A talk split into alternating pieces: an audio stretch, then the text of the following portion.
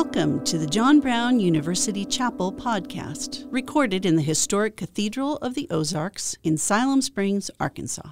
This week was Spiritual Emphasis Week at John Brown University, and our speaker was Dr. Chris Green, professor of public theology at Southeastern University in Lakeland, Florida. Dr. Green is also the director of the St. Anthony Institute for Theology, Philosophy, and Liturgics he and his wife Julie both serve on staff at Sanctuary Church in Tulsa, Oklahoma, where Chris serves as teaching pastor. Well, it is my honor to introduce one last time our guest speaker for Spiritual Emphasis Week, Dr. Chris Green. I don't know about you, but this week has felt like a feast. We haven't just been here hearing about the Word of God, but we've been fed. And Dr. Green is doing a wonderful job reawakening perhaps some of us um, to the beauty of Scripture and the treasures of Scripture and guiding us masterfully through some obstacles to get us there. At the end of this uh, uh, service, I'll come up and give a blessing, but this is officially the end of Spiritual Emphasis Week. So I hope that you guys take one last moment here. I invite you here in the cathedral and those of you who are over at BPAC, I invite you one last time to open your minds and hearts uh, for the Word of God that is coming through Dr. Green. So join me in welcoming him back. I, I didn't sleep terribly well last night. I am stirred about my time here with you. And as I said, is my first time at JBU and first time meeting most of the most of the people I've met. And after last night, we had uh, some talk a talk back time with some students, and I went back to the to the room and I couldn't sleep thinking about what I think it is that God is doing here in, in the community that is John Brown. I mean, one, one of the things I'm convinced of is, and I, I mean, not far from the only one, that we're in the midst of a kind of cultural sea change, that the world as we have known it is shifting dramatically. It's changing even in the course of your own lifetimes, much less mine, much less my parents and my grandparents. The world is changing dramatically. And as the world changes, the church's mission shifts with it. And I believe that universities, including John Brown, universities have a unique and strategic place in the shape of that mission. That God has planted this university here. God has gathered these people here faculty, staff, administration, and you, of course, has gathered you here for work that's about more than what it seems like you're doing day to day. So the work you're doing day to day matters. The classes you're attending, the chapels you're attending, maybe not this one so much, but in general, they matter. What you're doing matters, but you're also contributing in ways that no one can calculate to what God is doing in this moment in the world. And universities, again, have that unique strategic place. I was talking with Dr. Beers, Dr. Steve Beers, about this very point. I think as a university, you should lean into the vocation of a university. That in the university, you are positioned by the nature of what a university is to be listeners, to learn how to give attention, to be patient, to curate conversations, to think carefully. And whether you realize this or not, most of the places in our culture, including many of our churches, do not feel that they can do that, that they can take time, that they can be patient in conversation, that they can listen. So many places, and you know this, I know you do, you can feel it too. So many places, including our local churches, are under the pressure of the culture wars, under pressure to, to be for this and against that, to stand for this politician and against that one. Like there's enormous pressures on pastors. I am a pastor. I'm, I work in a local church. I know what that feels like. And I know you know what it feels like. A university, God has shaped as a space where some of that pressure is cleared away. And you get to go to class and raise questions and have a conversation that you can't have in your local church you can't have at the, at the school or at the restaurant. Like, this is a sacred space to nurture depth, to nurture patience and wisdom and care, to, to learn how to be what Jesus says that you should be wise as serpents and harmless as doves. That's what you're learning here. So let me encourage you, students, lean into that experience. Like, draw as much sweetness, as much life from this experience as you can. And let me encourage you, faculty, administration, staff, lean into that calling and recognize that God is at work in a unique way in universities and in a unique way in this university. Not only for these students, the people that are gathered in this room and these rooms, but beyond that in ways we can't anticipate. So I wanted to say that, that first. I have far too much to say in my last 23 minutes with you. It, that's so um, heavy to say. We'll just act as if at some point in the future I'll be back. So I'll say more of it then. But for now, I've, I've got about 22 minutes to say a lot of things. I'm going to try to compress them as best I can. They may not be entirely coherent, but you can piece it together later. The first thing I want to do is tell you a story. It's one of my favorite stories. It's a story one of my favorite preachers told me. So, in this story, there's a kid, a young man, who is an atheist, and he is a militant evangelistic atheist. He feels it's his job to be the Billy Graham of unbelief. He is going to convince as many people as he can not to be Christians, and he's pretty good at it. He's pretty successful all the way through high school, into college and beyond, into graduate school. He's just converting people away from the faith left and right. And he's pretty proud of himself because of it. He feels this sense of burden to change the world by making it less Christian because of how dangerous Christians are. So, one of his devotions is every Sunday morning at 10 o'clock, at the time for church, he goes into the mountains to take a walk, to meditate and talk to himself about new ways of evangelizing people away from the faith. So, one Sunday morning, he's in the mountains and he's taking a walk. And because he's so used to doing this, he's not really paying attention anymore and he trips and falls and realizes that he's tripped over an exposed tree root and his foot is now wedged and he can't stand up. So he's working with it, trying to get himself loose, cursing to himself a little bit under his breath and he hears a crash in the woods. And he's not too worried at first. He assumes it's not a big deal. Maybe a deer startled because of his cursing. Uh, you know, a very evangelical deer that's offended by that kind of language. But then he hears a sound that he's afraid he recognizes, and he looks, and sure enough, there in the clearing just across from him is an enormous bear. This is not a true story, by the way, but it's, it's true. You'll see what I mean. So he's lying there, his foot's wedged under this tree root, and there's a bear. And now he's, he's really panicking. And here comes the bear slowly sniffing towards him, and he's starting to panic, and now he's really desperately trying to get his foot free. And then the bear is standing over him, and he sees the bear recognize what this moment is. He sees the mouth come open, he sees the claws come up, and he says, Dear God. And at that moment, time freezes. And God says, Mm hmm. And he says, God, I know I've worked against you all of my life. I know I, have said I don't believe in you, and I've converted so many people away from you. I know I've done so much to fight you, but I really need you right now. And God says, Okay, I'm listening. I'm listening. And the man said, If you'll just get me through this, if you'll just somehow get me through this, I'll make all of that right. I'll become an evangelist for you instead of against you.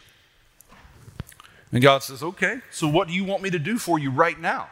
If you're going to do that for me, what do you want me to do for you? And he says, Oh God, if you could just make this bear a Christian right now, just make it a Christian. And God says, Done. And time snaps back into its flow, and the bear says, Father, we thank you for this food we are about to receive. The reason why that's one of my favorite stories is that it, it catches you off guard, but it points to the fact that there's a way of being Christian that doesn't really change you much. It just turns you into a polite beast, into someone who, while you're devouring the lives of other people, you, turn, you know how to be nice about it. And a little bit of Christianity is worse than no Christianity at all. And part of what I've been trying to nudge you toward over these last three days is that that realization that a little bit of knowledge of the Bible is worse than no knowledge at all. That a little bit of knowledge of God is worse than no knowledge of all because it inoculates you against the reality of God. So, superficial readings of Scripture, readings of Scripture that are cliched, they're more harm than good. You'll be the bear eating people up and thanking God for it while you do. What we need are deep readings, deep conversions, deep prayer, deep conversation, deep communion with God, so that we can be changed from the depths of our souls. That, so that I don't have a kind of form of Christianity, but not live in the power of it. So that I don't sound nice. And by the way, let me just say this. One of the ways you can tell the difference is to make the distinction between niceness and kindness. Right? Flannery O'Connor, I don't know if any of you read Flannery O'Connor, but you should if you don't. Flannery O'Connor is, is perfect at talking about how in the American South there is a culture of niceness, so called Southern hospitality, that is what Stanley Hauerwas calls a calculated form of cruelty, where we are killing you, but we're doing it so subtly you don't know that we're killing you. It's bless their hearts which is incredibly, incredibly insulting and condescending, but it's nice. But here's the thing niceness is not a fruit of the Spirit. Jesus was kind, but he was not nice.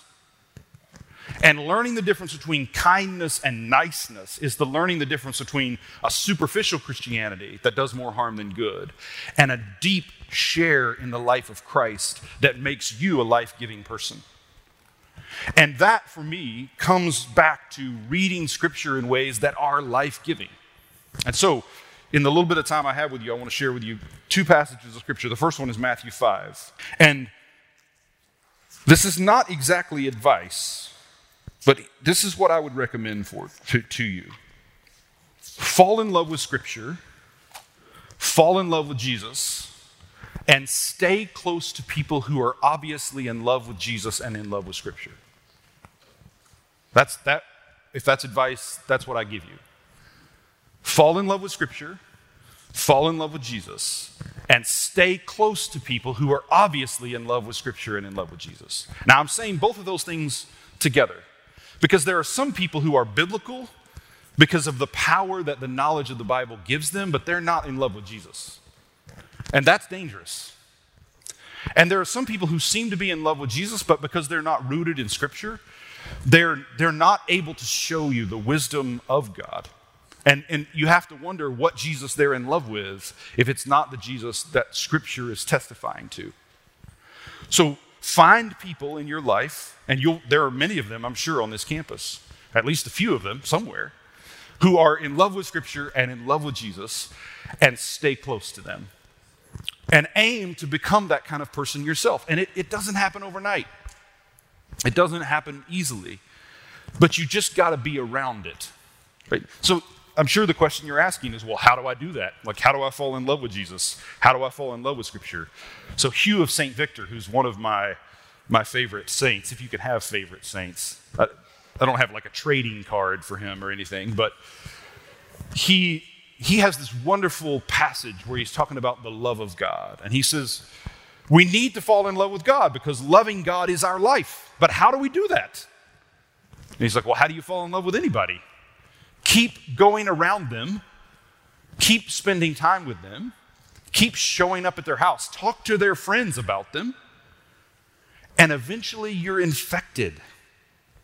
You're, you fall in love. You become love sick. I mean, this is what Song of Songs is about about being love sick for God, head over heels for Jesus.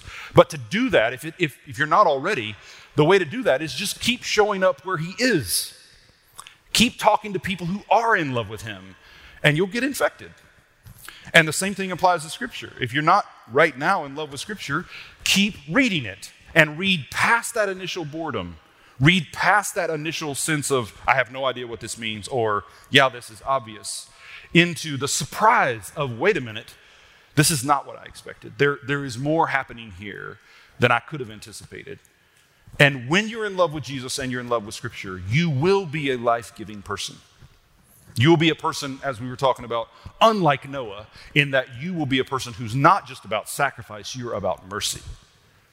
And that's what brings life to the people around you. All right, so Matthew 5. This is the Sermon on the Mount, and it is one way of thinking about this is this is the heart of Jesus teaching to us. This is his manifesto, in a sense. This is what he wants us to get. And he begins, as you know, with the so called Beatitudes. Let me read them and then make a comment about them, and we'll go from there. The poor in spirit are blessed, for the kingdom of heaven is theirs. Those who mourn are blessed, for they will be comforted. The gentle are blessed, for they will inherit the earth. Those who hunger and thirst for righteousness are blessed, for they will be filled. The merciful are blessed, for they will be shown mercy. The pure in heart are blessed, for they will see God. The peacemakers are blessed, for they will be called sons of God. Those who are persecuted for righteousness are blessed, for the kingdom of heaven is theirs. You are blessed. When they insult you and persecute you and falsely say every kind of evil against you because of me, be glad and rejoice because your reward is great in heaven, for that is how they persecuted the prophets who were before you. So, this, this sketch, and we're going to keep reading, but this opening paragraph of Jesus' teaching is about how to become prophetic. We throw that term around far too much, being prophetic, but this is a description of what it looks like to be prophetic. You know you're a prophet when they persecute you because of the intercession you offer for the weak and the poor and the broken. But in order to become a prophet, your life has to pass through these stages. You have to be poor in spirit. Out of that poverty of spirit has to come mourning. For those who haven't read this, there's a book called Poverty of Spirit that is absolutely essential reading, I think, devotionally. It's one of those, for me, one of those books, along with Dietrich Bonhoeffer's Life Together, stuff by Eugene Peterson and others, that is essential, that I come back to over and over again. And part of what is argued in, in that book is that the Christian life always begins, it really begins in poverty of spirit. And that means two things. One is the recognition that you're not your own source, you cannot give yourself what you most need. You didn't make yourself come into being. Like you didn't make the conditions of your life. You are someone else's creation. You're not your own creation. And poverty of spirit is, first of all, about the recognition that you are the creature of the Spirit. You are God's creation. You are God's poem. He's writing you, He's creating you.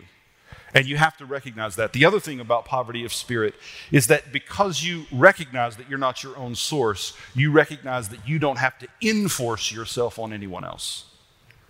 And you've got to hear this, especially at this point in your life. You didn't create yourself, and you don't have to make other people see your worth. You're not in the position, you don't need to be in the position of enforcing yourself on anyone. In a relationship, for a job, for ministry, God is your source, and God is the one who will bring you into the place where you belong. That's poverty of spirit. That's where it begins. But out of poverty of spirit, flows mourning and gentleness or meekness. Out of that flows hunger and thirst for righteousness. Out of that flows mercy, purity of heart, peacemaking. And notice that peacemaking leads to persecution.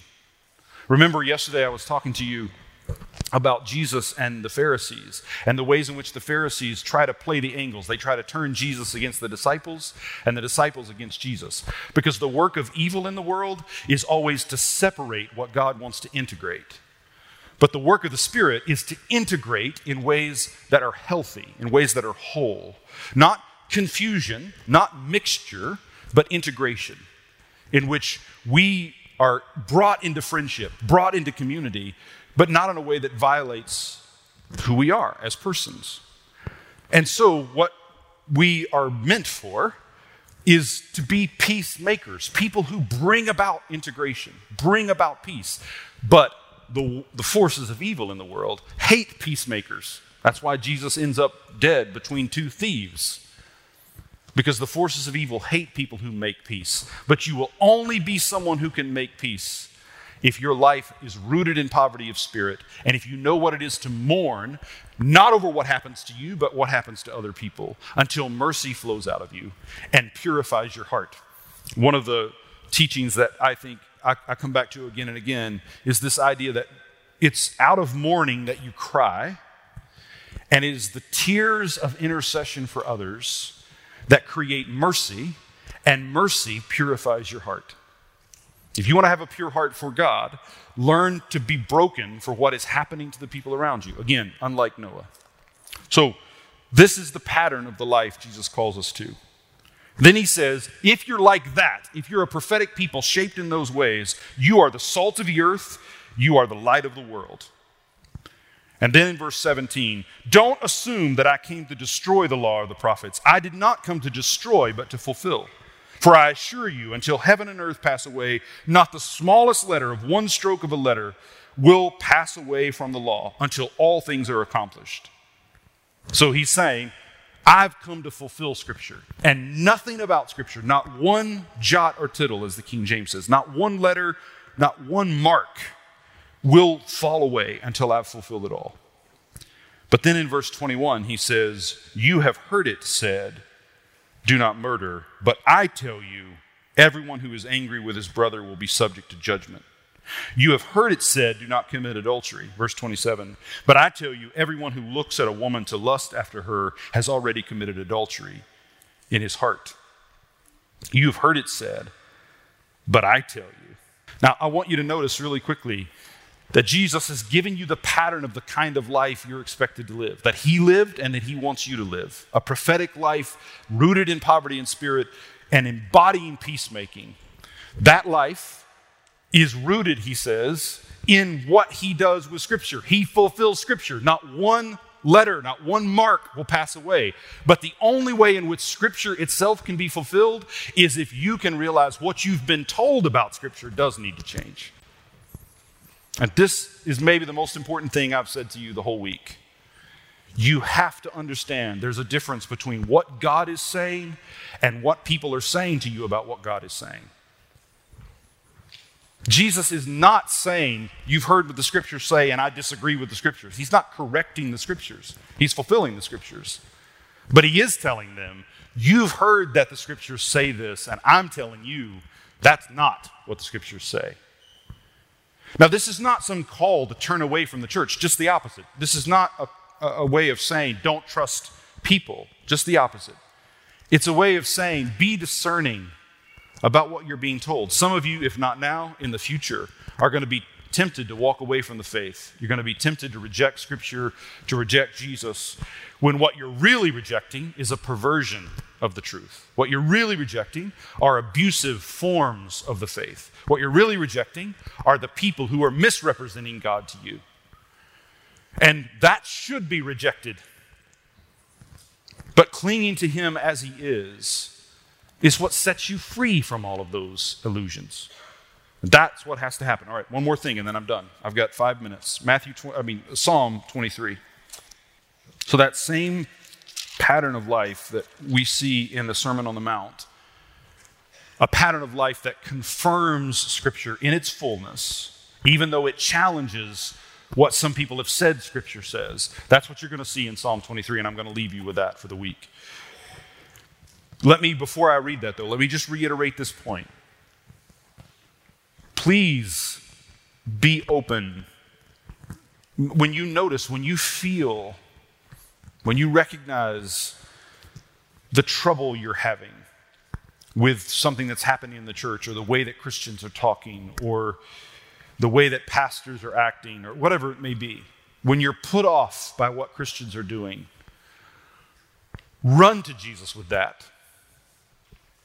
Run to those people that I talked about before, the people who obviously love Jesus with that. Don't let it push you away. Like one of the things that's happening in this sea change that I talked about is we're entering into, well, we're already in a post Christian culture. And more and more and more people are walking away from the faith, or at least what they think is the faith. But one of the things I see as a pastor and as a professor all the time, there's not a week, hardly a day that goes by that I don't have a conversation about this kind of thing with people who think that they can't read Scripture or think that they can't pray or think that they can't love God.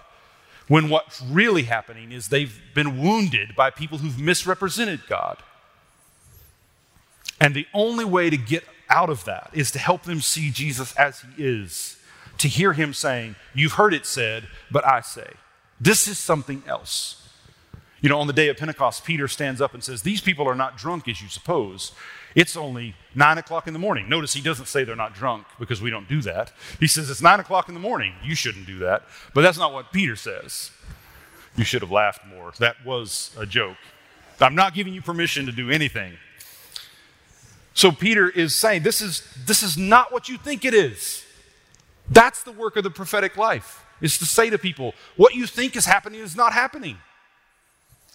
But in order to be a prophetic person, you have to live that Sermon on the Mount. You have to let, you have to own your poverty of spirit. You have to learn to mourn. You have to have your heart purified through intercession. You have to become a peacemaker. And so, that's what Psalm 23 describes for us. I know this is jumbled, but I'm trying to say too much in too little. Too little time. The Lord is my shepherd. There's nothing I lack. He lets me lie down in green pastures. He leads me beside quiet waters. He renews my life. He leads me along the right paths for his name's sake. Even when I go through the darkest valley, or the valley of the shadow of death is the more famous translation, I fear no danger, for you are with me. Your rod and your staff, they comfort me. You prepare a table before me in the presence of my enemies. You anoint my head with oil my cup overflows.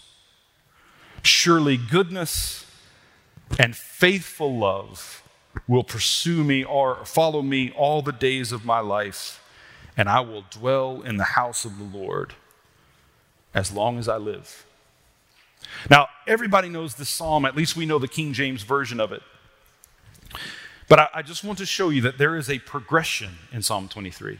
And it's the exact same progression that we see in the Beatitudes, the exact same movement. I don't have time to talk about it in depth, but let me just show you. There are three movements. First of all, he starts by saying, The Lord is my shepherd. He's talking about God in the third person. He has beliefs about God. The Lord is my shepherd, I shall not want. He leads me beside still waters. He makes me lie down in green pastures. He restores my soul. He leads me in right paths for his name's sake. All of that's well and good. But where does he end up, or where does she end up? In the valley of the shadow of death. So, all of the first part of this psalm, talking about God in the third person, it can be heard as saying, Well, I'll never end up in trouble because the Lord is my shepherd. But guess what? You still end up in the valley of the shadow of death. And something happens in the valley of the shadow of death that has to happen to all of you. And for many of you, university is the valley of the shadow of death. This chapel may be the darkest part of that valley. But here's, here's the point what happens in the valley of the shadow of death is that the psalmist shifts from the third person to the second. He's not talking about God, he's talking to God. You are with me. And everything, literally, everything depends on that turn happening in your life. Not learning to say the right things about God, but learning to talk to God when you're in the midst of darkness. And here's the thing getting it right isn't the point. People who want to police how you talk about God don't know how to help you when you're in the darkness. When you're in the darkness, what matters is that you just keep talking to Him. Not that you get it right, but that you stay in His face. And if you don't hear anything else I say this week, hear this. When you're in the darkness, turn to Him. If you can't see Him, turn to Him and stay turned to Him and say whatever you want to say. He can take it. You are with me. And even if what you have to say is, I don't feel it, you're not very good at this, God, you really should try to up your game, keep telling him that you're, you want to be with it. You want to be with him. And what comes of that, Dr. Jagger, come on, get me off the stage. What comes of that, at the end of this psalm, is, him, is the psalmist saying, Surely goodness and mercy will follow me. And that last turn happens. So the first turn happens in the darkness. The second turn happens when you have a table in the presence of your enemies. Now, here's the question Why would God put up a table in the presence of your enemies? Here's why because He means for you to serve them. He means for you to get up from that table, invite them over, set them down, and do for them what He's done for you. And when you do that, goodness and mercy will follow you everywhere you go. And you will be someone who's not talking about God in the third person. You're not only talking to God in the second person, but now you're living like God in the first person. And that is what you're called to. Live it. I'm out of the way.